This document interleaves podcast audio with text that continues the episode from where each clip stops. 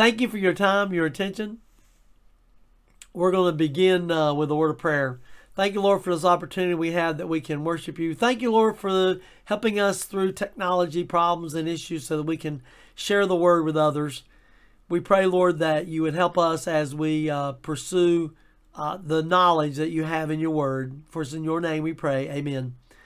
What I was saying a few moments ago when my sound wasn't working was that uh, the name of our ministry is The Battle Is Within because the key to victory in a Christian life is fighting that battle within us.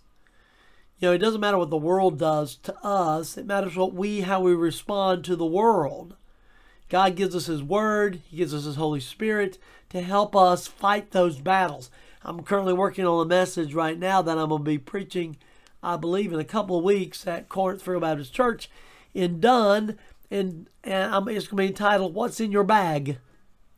and uh, it's related to i don't want to steal my thunder on that but the point is how do we we have to find those tools those instruments to help us fight the battle within us well today's lesson we're going to be talking about how god uses everybody god is not a respecter of person he uses everybody and we're we focused a couple weeks on women how jesus used women in the ministry which was kind of unusual in his day well we're going to focus again on this uh, as as the writers of our lesson today goes through that. So let's get started.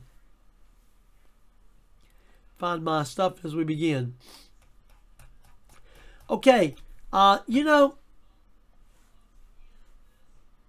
we um, you know we hear the names of Peter and James and John and Luke and Mark and all the other disciples. But as we mentioned before, there are also women mentioned in the ministry of Jesus. So today we're going to take a look at a few of these situations uh, where women are talked about in Jesus' ministry, and they played vital roles. Where men failed, these women picked it up and moved forward. Uh, and so we're going to talk about that. A little background. You know, Jesus became well known in Jewish villages and towns of Galilee because that's where he was somewhat from, right? He was from the town of Nazareth in Galilee. And he traveled among the people. And Peter states in his sermon on the Mount of Day Pentecost in Acts chapter 10, he says, God anointed Jesus of Nazareth with the Holy Ghost and with power, who went about doing good and healing all that were oppressed of the devil, for God was with him. Mark states that Jesus' ministry included teaching, healing, and casting out demons. In Mark 1 14 15 says, Jesus came into Galilee preaching the gospel of the kingdom of God and saying, The time is fulfilled and the kingdom of God is at hand. Repent ye and believe the gospel. In verse 34 of that same chapter, he says, And he healed many that were sick of divers diseases and cast out many devils and suffered not the devils to speak because they knew him. See, this is what we see Jesus' way of doing his ministry. We know Jesus traveled in large groups. We know the core 12 disciples carried with came with him, but there were also other men that were involved, not just the core apostles, but there are other men, but there were also women. See, uh, the opportunity for women to play prominent roles in Jesus' ministry made his ministry somewhat unusual. Because we know that Jerusalem had no famous women rabbis. We know the Jewish High Council, the Sanhedrin, had no female members. We also know that the Sadducees and the Pharisees were made up of all men and no women. So we see women did not have a prominent role in the Jewish religious group or in their society as a whole. We talked about that a couple weeks ago. We talked about how the Roman Empire and the Grecian Empire influenced the use of women. Well, again, so we're not going to go into that again, but uh, it's interesting though that these women travel with Jesus. Now, you know, the the false religious crowd accused Jesus and his disciples of many things. Many things. They accused them of drunkenness. They accused him of Sabbath breaking. They accused him of blasphemy. They accused him even of using Satan's power to do the miracles. But it's interesting that they never, anywhere in the scripture, ever is there any accusation regarding sexual immorality while they ministered together. Women were clearly involved in this ministry, but never was there any even accusations that that these women were not treated with utmost respect. Uh, there was no accusations of that whatsoever, which means there couldn't have been anything that even looked shady. Because you know how society is today. People say, you know, we need to avoid all appearances of evil. Be careful what you do. There's a song we sing in children's church. Oh, be careful, little eyes, what you see. Because other people see things. They see what we see. And uh, therefore, we need to be careful. That's why be careful with your testimony. Don't do things or go places or be with people that that that doesn't represent God because that becomes detrimental to your ability to witness to others. But here we see there was never any accusations whatsoever of that. So let's look in uh, our passages today that we're going to cover. The first part we're going to cover is going to be uh, so looking at some of the women that are in Jesus' ministry, and we're going to look in Luke chapter 8, verses 1 through 3. Verse 1 says, and it came to pass afterwards that he went throughout every city and village, preaching and showing the glad tidings of the kingdom of God, and the twelve were with him. You know, this kind of pretty much summarizes Jesus' strategy, at least for his near future at that time.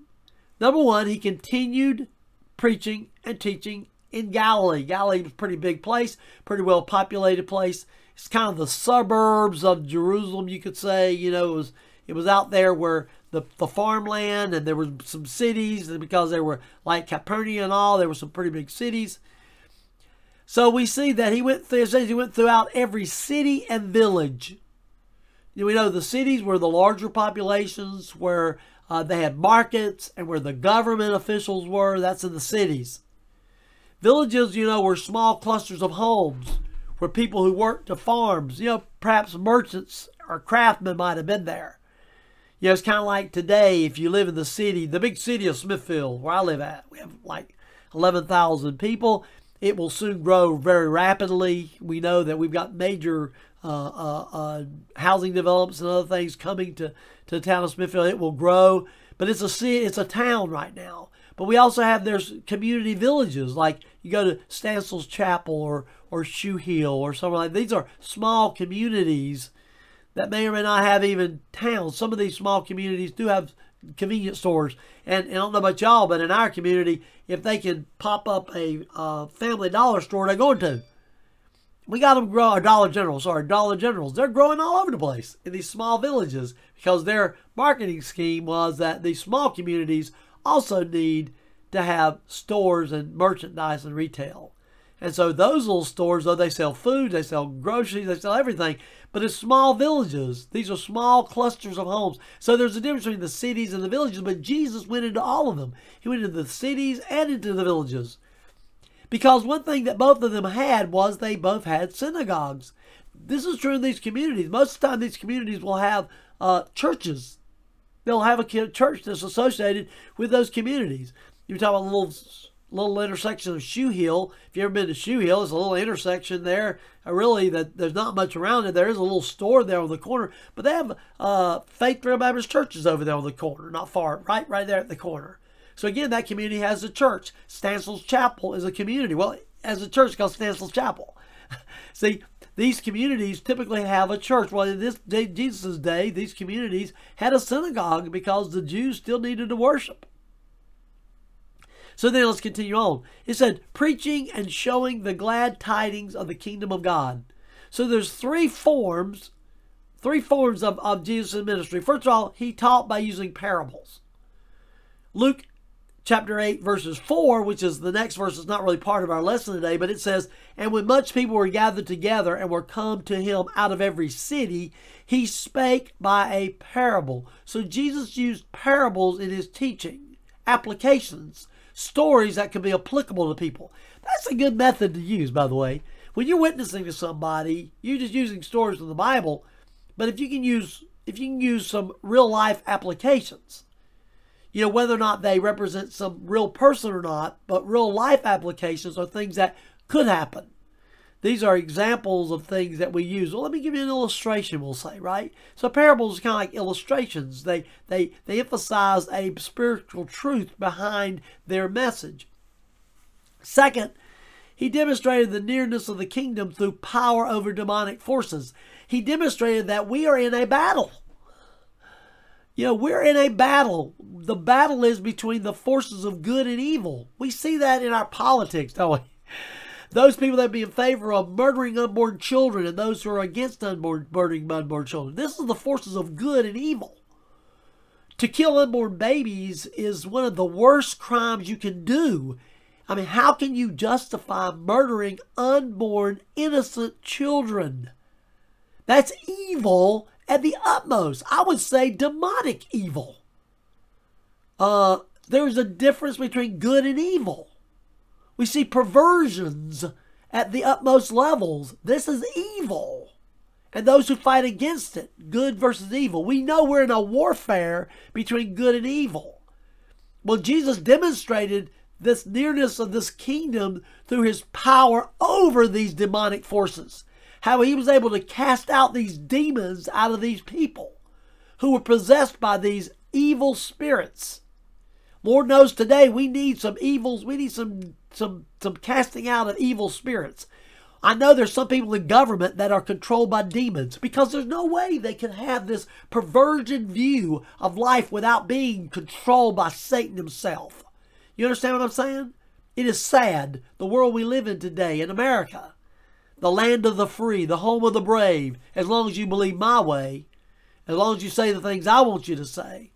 Folks, let me tell you today that we live in a day and time where it could be within the next few years that it becomes difficult to preach the gospel on the internet broadcasting the gospel. We have these companies that are shutting down these accounts because they don't agree with you. See, they could cut me off on Facebook because they think that if they think that what I'm saying is not meeting their needs, if I say that they're they think that I'm provoking uh, uh, uh, views of government because uh, anti views of government because I'm against abortion, because I'm supporting one religious belief over others they consider it hate mongering. The world we live in today is controlled, unfortunately, by demonic forces.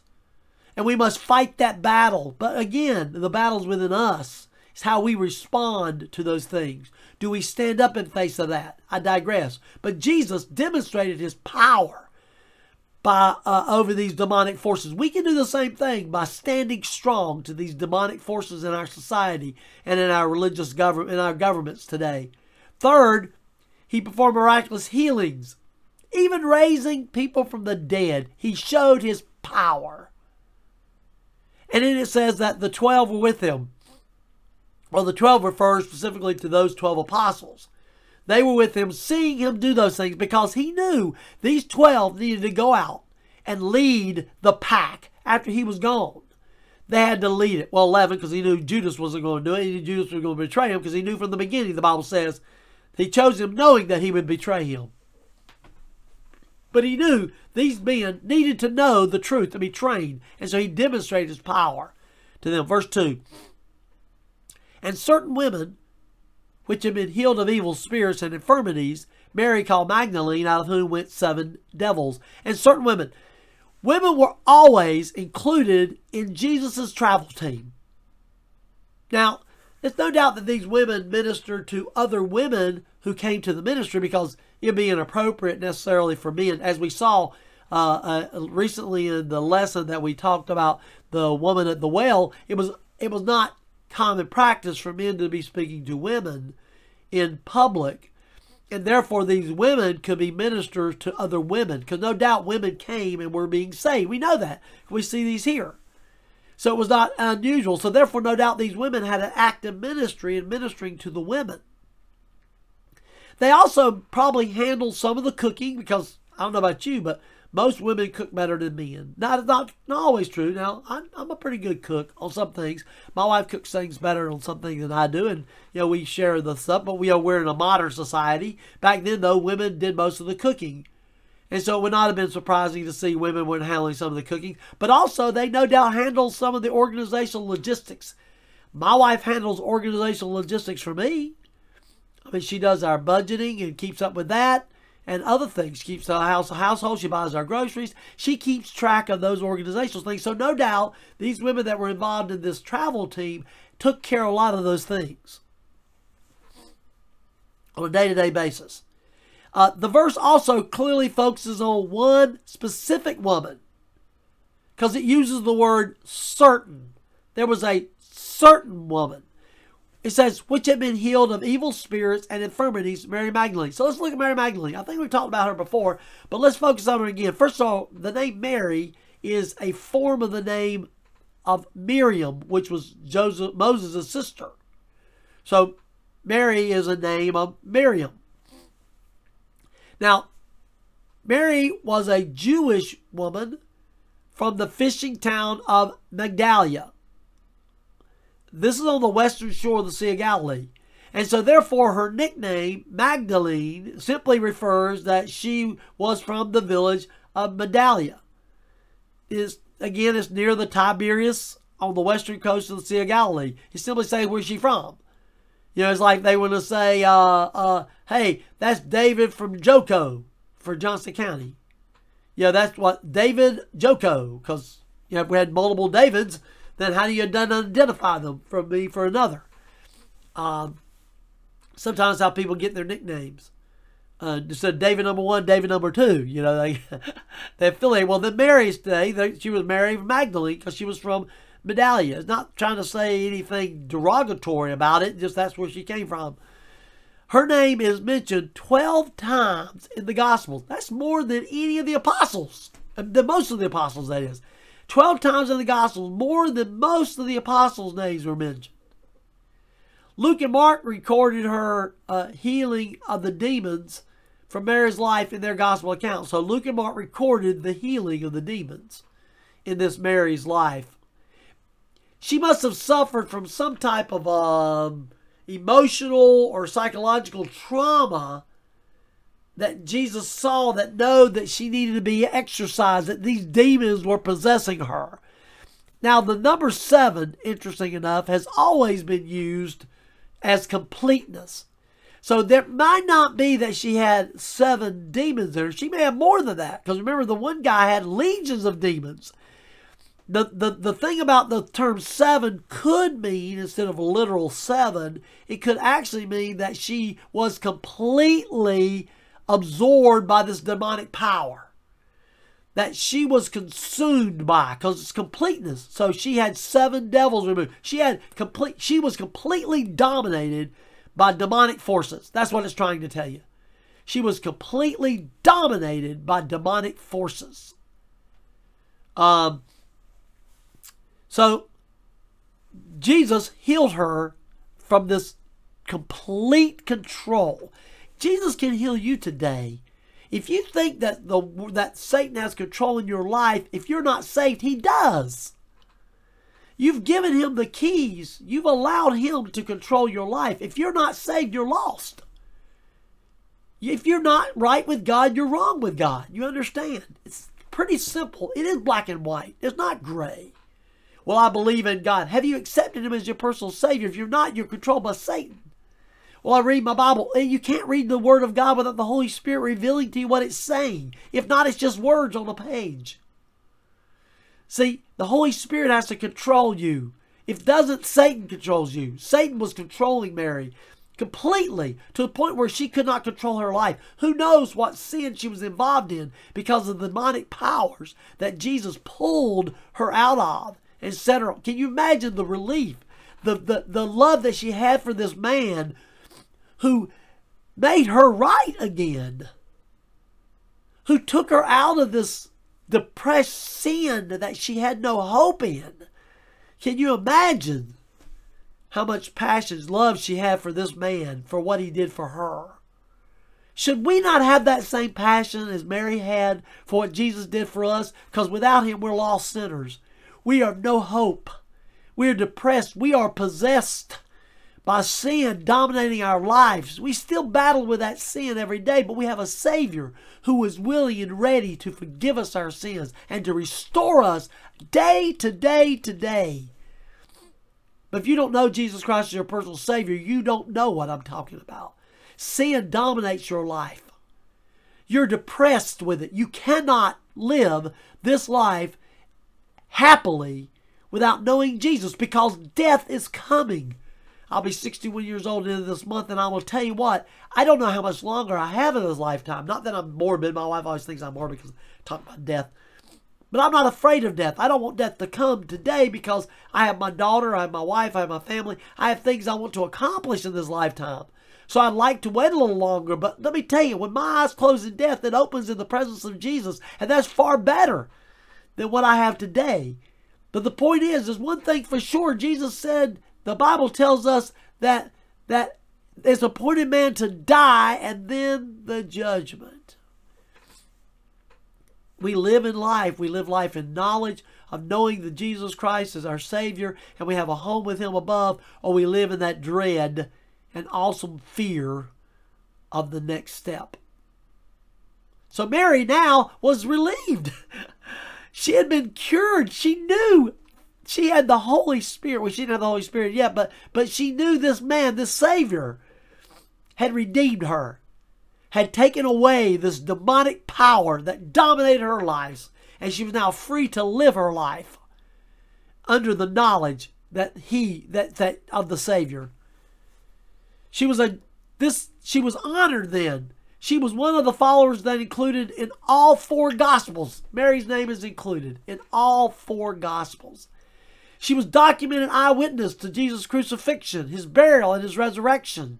What an honor for Mary Magdalene, Mary of Magdala. Verse 3. And Joanna, the wife of Chuza, Herod steward, and Susanna and many others which ministered to him of their distance, of their substance. So we see more women are mentioned here. Joanna, the wife of Chuza, Herod steward. Jo, jo, Joanna, likely she had resources to contribute. Uh, the cost of traveling, what well, cost travel, it cost food. You weren't working, you weren't making money, you were spending money. It still took time and effort to spend to buy what was needed, the daily supplies. Her husband Chuza uh, served as the, the Galilean served the Galilean governor Herod Antipas and Antipas. And therefore it was probably a pretty trusted position and he probably had an excellent salary. No doubt Joanna also knew what was going on in government because no doubt Chuza told her what was happening, where the problems were, and that also perhaps helped guide and direct them where they would go. If there was a if there was a skirmish going over here, then maybe we want to go over here minister, not go over there where that skirmishing is going on. You know, I mean, if there's problems, so they knew what was happening. Perhaps they knew about building projects and knew where the new communities were, the new suburbs were being built up, and knew where to go to start their new ministry. It says, and Susanna.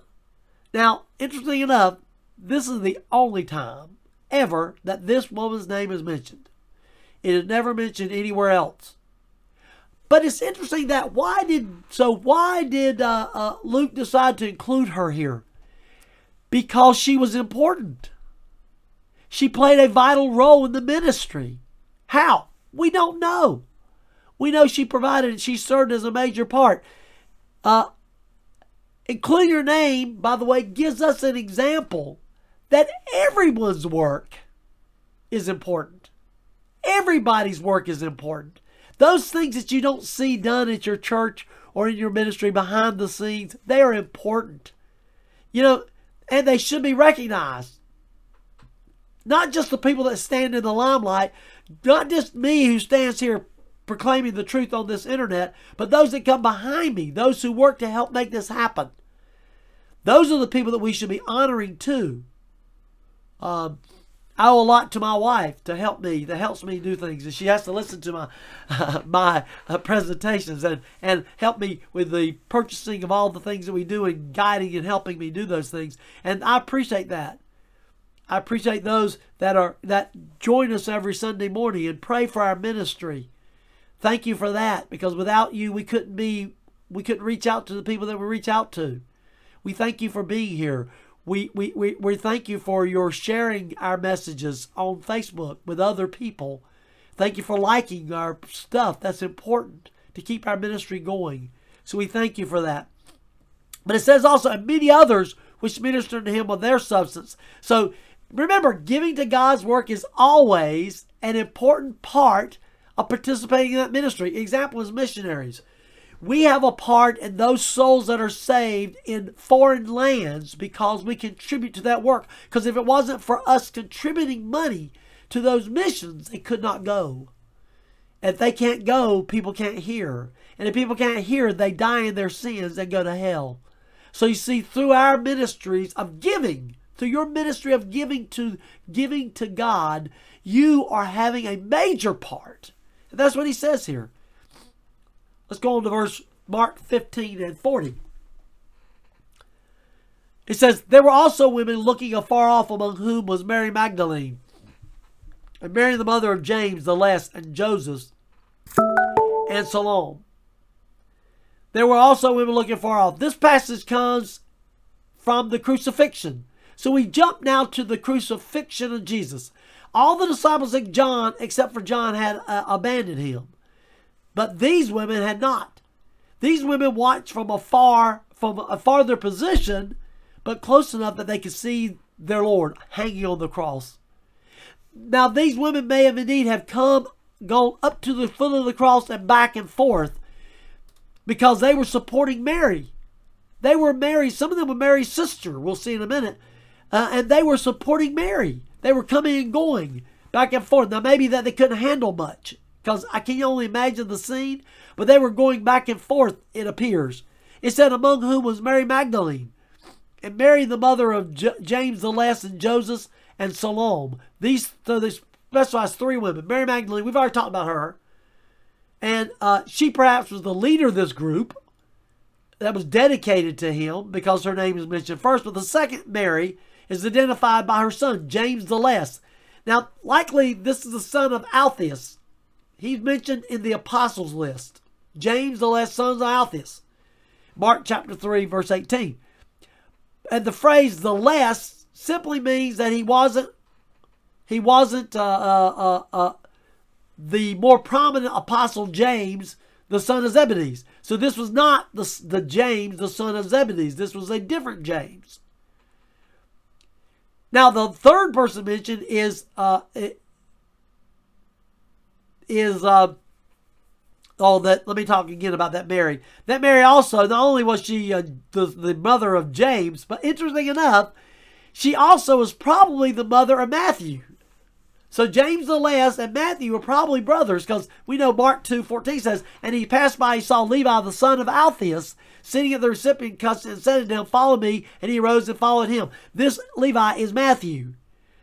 So we know that Matthew is the, the son of uh, this Mary, the son of Alphaeus, and so is James the Less. So they were no doubt brothers. Interesting little thought there.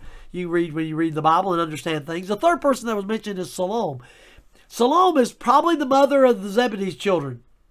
We know in uh, uh, Matthew 27 56 says, Among which was Mary Magdalene and Mary, the mother of James and Joseph, and the mother of Zebedee's children. So we see in Matthew's account that it talks about Mary, the mother of Zebedee. So it had to be Salome because she was the only one that was not mentioned by name.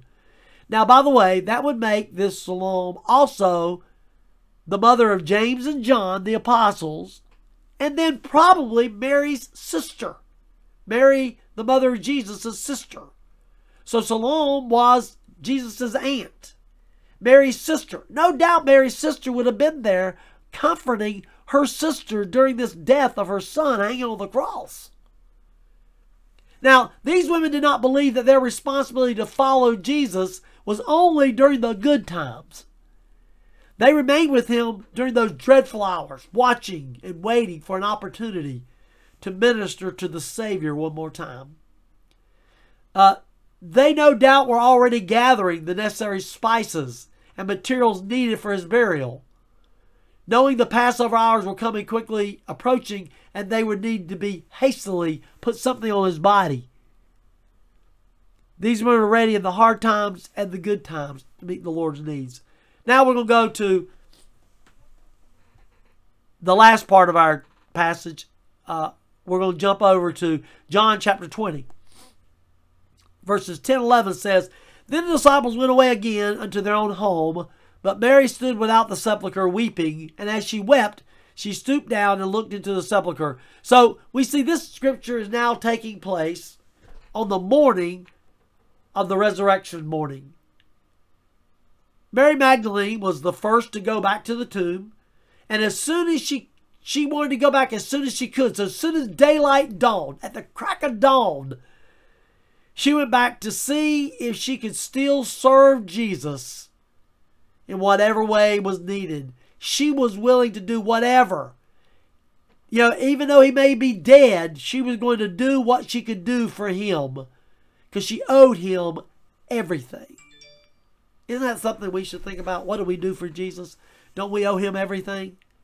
Anyway, when seeing the tomb was open, she looked in and the body was gone.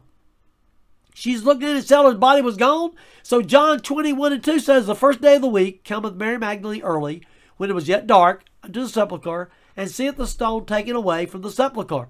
Then she runneth and cometh to Simon Peter and to the other disciple whom Jesus loved, and saith unto them, They have taken away the Lord out of the sepulchre, and we know not where they have laid him. So she gets there first. She looks, the tomb is open. She looks inside, Jesus is gone, and immediately she runs and tells Peter and John, Hey, something's happened. His body's gone. The tomb is open. Somebody's taken his body. We don't know what they've done with him. She's in a panic. She's hysterical, you could say. So Peter and John runs back with her to the where to see that the body are gone. And John 23 says, Peter therefore went forth and that other disciple and came to the sepulchre. So they both they ran both together. So the three of them ran back to the they ran back to the tomb to take a look at themselves. And after disciples saw the bodies were gone, though, they wondered John wondered about the resurrection. Now it's a resurrection story. I'm thinking. But they eventually leave. Mary, on the other hand, where's she going? Where's Mary going to go? So Mary stays there. She has no place to go without her Savior. And she is now distraught. You can imagine. It says, And as she wept, she stooped down and looked into the sepulchre. Now, the sepulchre, you know, was a cave uh, room carved into limestone hillside, and there was a uh, a slab, you know, where they carved into the rock, kind of like a shelf, where they laid the bodies. And she was hoping maybe she missed something. You know, maybe there's some clue or whatever. So she looked in there to see what happened. And her heart was broken at the thought that someone would have been so bad to disgrace this body of her Lord to take it and take it somewhere else. Verse 12 And seeth two angels in white sitting, one at the head, the other at the feet, where the body of Jesus lain. So she looked at the tomb where the body of Jesus was supposed to be, and no longer seeing the body, but now she saw two angels. They were wearing white and they were sitting.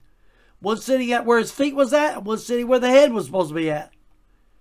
And now Mary must not have thought that these were angels uh, because they looked like ordinary people, evidently. They were just wearing white because she didn't recognize this spiritual bodies, or she would have said something different than what she said. Look verse 13. And they said unto her, Woman, why weepest thou? And she said to them, Because they have taken away my Lord, and I know not where they have laid him. See, Mary didn't seem to recognize that these two were angels uh, or as supernatural beings. Now, those the angels did not rebuke her. The angels knew the truth, and if only she knew the truth, then she would be rejoicing. See, we sometimes are saddened by things that we see because we don't see what God sees. Instead of being sad this morning, we should been rejoicing. God said, God, Jesus told them that he would rise again in three days. And three days had occurred and he had risen again. If they knew the scripture and knew the truth, they would be rejoicing, not sad. See, sometimes we are sad because we don't know the Word of God, because we don't understand God's promises. See, we should rejoice in those times because we know the truth. Read the Word, stay in the Word. If they had known the Word, if they had studied the Word, Mary would have been rejoicing. And so the angel said, Why are you weeping? Why are you weeping? And she blurts out her pain. They've taken away my Lord, and I know not where they've laid him. That was a fu- she, she's right. They didn't take him though. He had risen again, but she didn't know the scriptures. Her heartache and her sorrow came from her ignorance of the word. Sometimes we are brokenhearted because we don't know the word. We don't we don't get the sense of that. That's important. Reading and studying the word will help us in hard times. Verse 14. And when she had thus said, she turned herself back and saw Jesus standing, and knew not that it was Jesus. Now that's important, by the way. So Mary turned to the tomb and saw another person in the garden, but she didn't recognize it was Jesus. Now it's possible their eyes were blurry with tears. You know, sometimes they're so trying so hard she couldn't see, and it's possible that it was still somewhat dark in the morning. Uh, but it's also possible that the risen Savior did not look the same as the earthly Savior. You know, indeed, he had a new body. We know he had a new body. Um, this is not the only time, by the way, after the resurrection that the disciples failed to recognize Jesus. One, the road to, to Emmaus. Luke 24, 13 through 16 says, And behold, two of them went that same day to a village called called, called um, Emmaus, which was from Jerusalem about three score furlongs. And they talked together of all things which had happened. And it came to pass that while they communed together and reasoned, Jesus himself drew near and went with them, but their eyes were holden that they should not know him. So see, on the road to Emmaus, the uh, Emmaus, I finally got it right. This Johnson County sometimes hard. The road to Emmaus, we know that these two disciples did not recognize him. We also know in the last couple weeks ago we studied John 21 and we saw that it says, When the morning was now come, Jesus stood on the shore, but the disciples knew not that it was Jesus. So we see here it says in the scripture whether or not the Lord's body will, and it says here in the scripture that they didn't know him. Now, whether or not Jesus' body will always have the marks of crucifixion, I can't tell you that. I've heard some people, some theologians said that was only for a short period of time to show the disciples, and now he doesn't have the scars in his hand and feet anymore. I don't know that is true or not, but I know in John 20 20, uh, it says, And when he had said so, he showed unto them his hands and his side. Then the disciples were glad when they saw the Lord. So we know at that point in time he had the scars in his hands and his feet. Will he have it in eternity? I don't know that. I, I don't know if the Bible teaches that or not, but it doesn't say he won't. I know he did at this point in time. Verse 15. Jesus said to her, Woman, why weepest thou? Whom thou seekest? She, supposing him to be the gardener, saith unto him, Sir, if thou had borne him hence, tell me where thou hast laid him, and I will take him away. Jesus repeats the same question the angel says. Why are you weeping? See, because if she had known the scripture, she'd be rejoicing, not weeping. Jesus always, by the way, is concerned with our feelings, though. So he didn't rebuke her. Jesus understands, God understands that we suffer things in this lifetime because we don't know the truth. Because we suffer it for ourselves because we don't read the word. We don't understand the truth. Therefore, we put ourselves through these things. But that doesn't lack Jesus' concern and passion for us. He may have also stressed the surprise that if Mary had listened to him, you know, all along, she would know there's no reason to reap but to rejoice. Now, Mary, still not recognizing Jesus, repeated her response. Uh, she assumes that this man was the gardener and therefore someone who would know who took the body away. Verse 16 Jesus saith unto Mary, Jesus turns unto her, saith unto her, Mary. She turned herself and saith unto him, Rabboni, which is to say, Master. Jesus did not explain. He simply spoke her name in the manner in which he had done it so many times before. Evidently, Jesus had a way of looking at Mary and just saying, Mary. You know, Mary. Or whatever. I don't know. But the tone that he used, she instantly knew that was her Lord. Instantly. He simply spoke her name, in which he does so many times. When Jesus speaks to us, we know his voice. In John 10 27, Jesus says, My sheep hear my voice, and I know them, and they followed me. See, she knew his voice. We know the truth. When we hear Jesus, we know it's Jesus' word. When we read the scripture, we know it's Jesus. When we hear preachers preach the gospel and it's true preaching of the gospel, we hear his voice. We hear his voice being uttered through the voices of those who proclaim the truth. You today are hearing the word of God. You're hearing Jesus' voice through what I'm telling you because I'm telling you what the word says. So you hear Jesus' voice. My sheep hear my voice, and I know them, and they follow me. See, Mary addressed Jesus with his title that she'd used so many times. Rabboni is a variation of the title Rabbi. It means my teacher. So Mary looks up at him when he says, Mary. She says, my, my teacher? My honored teacher. My honored teacher. Verse 17 Jesus said to her, Touch me not, for I am not yet ascended to my Father, but go to my brethren and say unto them, I ascend unto my Father and your Father, and to my God and to your God. Jesus said, Don't touch me. Now, this was probably, by the way, I don't think referring to physical touching of Jesus. Still, it's more relating to her wanting him to stay with her. Don't go anywhere. Stay with me. Here. Oh, Lord. Oh, Lord. I'm glad you're here. Never leave me again, type of thing. And Jesus said, Hold on. I'm not finished yet. I'm not yet ascended to my Father. I'm going to go to the Father. I've risen from the dead. I've ascended into the pits. I've come out. I've not gone to the Father yet. And I got to go. He's not negotiating his departure.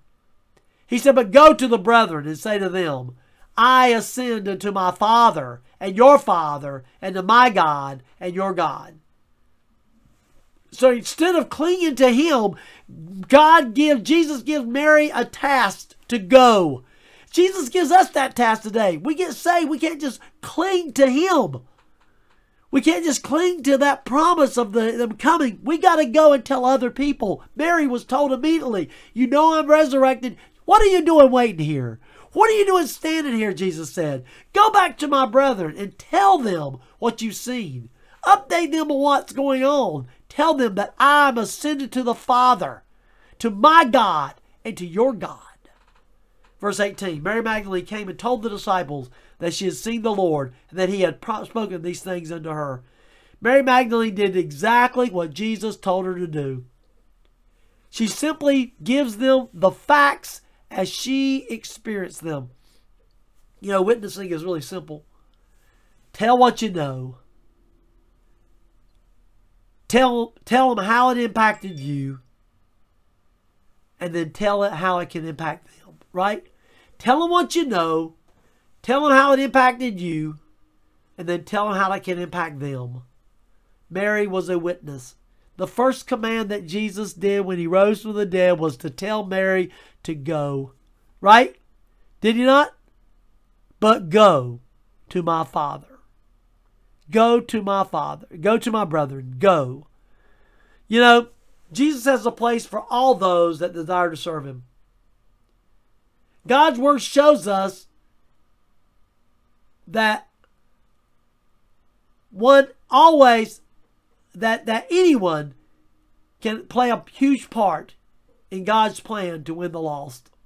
Anyone, that all of us has the ability to play a part. We all need to be ready, willing, and able to serve him in the hard times just like we do in the good times. Mary Magdalene made a difference. She committed her life. She was miraculously changed. And then she shared that change. She loved Jesus so much that she did exactly what she needed to do, and she was seeking ways to serve him in the hard times and the good times. And because of that, God rewarded her greatly by giving her the privilege of being the first to see him in his resurrected body. If you're not saved today, I pray that today be the day that you turn your life over to him. Don't allow Satan to control your life, but allow God to do that. And if you're a Christian today, be like Mary. Share your truth. Hard times or good times. Share the truth. Go to the brethren and tell them what you know, what it meant to you, and what it can mean to them. Let's pray. Lord, I thank you for this opportunity we have that we can study your word. I thank you, Lord, for the life of Mary Magdalene. Lord, how she, after being saved, loved you, where she wanted to sacrifice all, where she was not satisfied with worshiping afar. But Lord, help us to be like her, willing to go, willing to serve, hard times or good times, so that others might come to know you as their Savior. In Jesus' name we pray. Amen.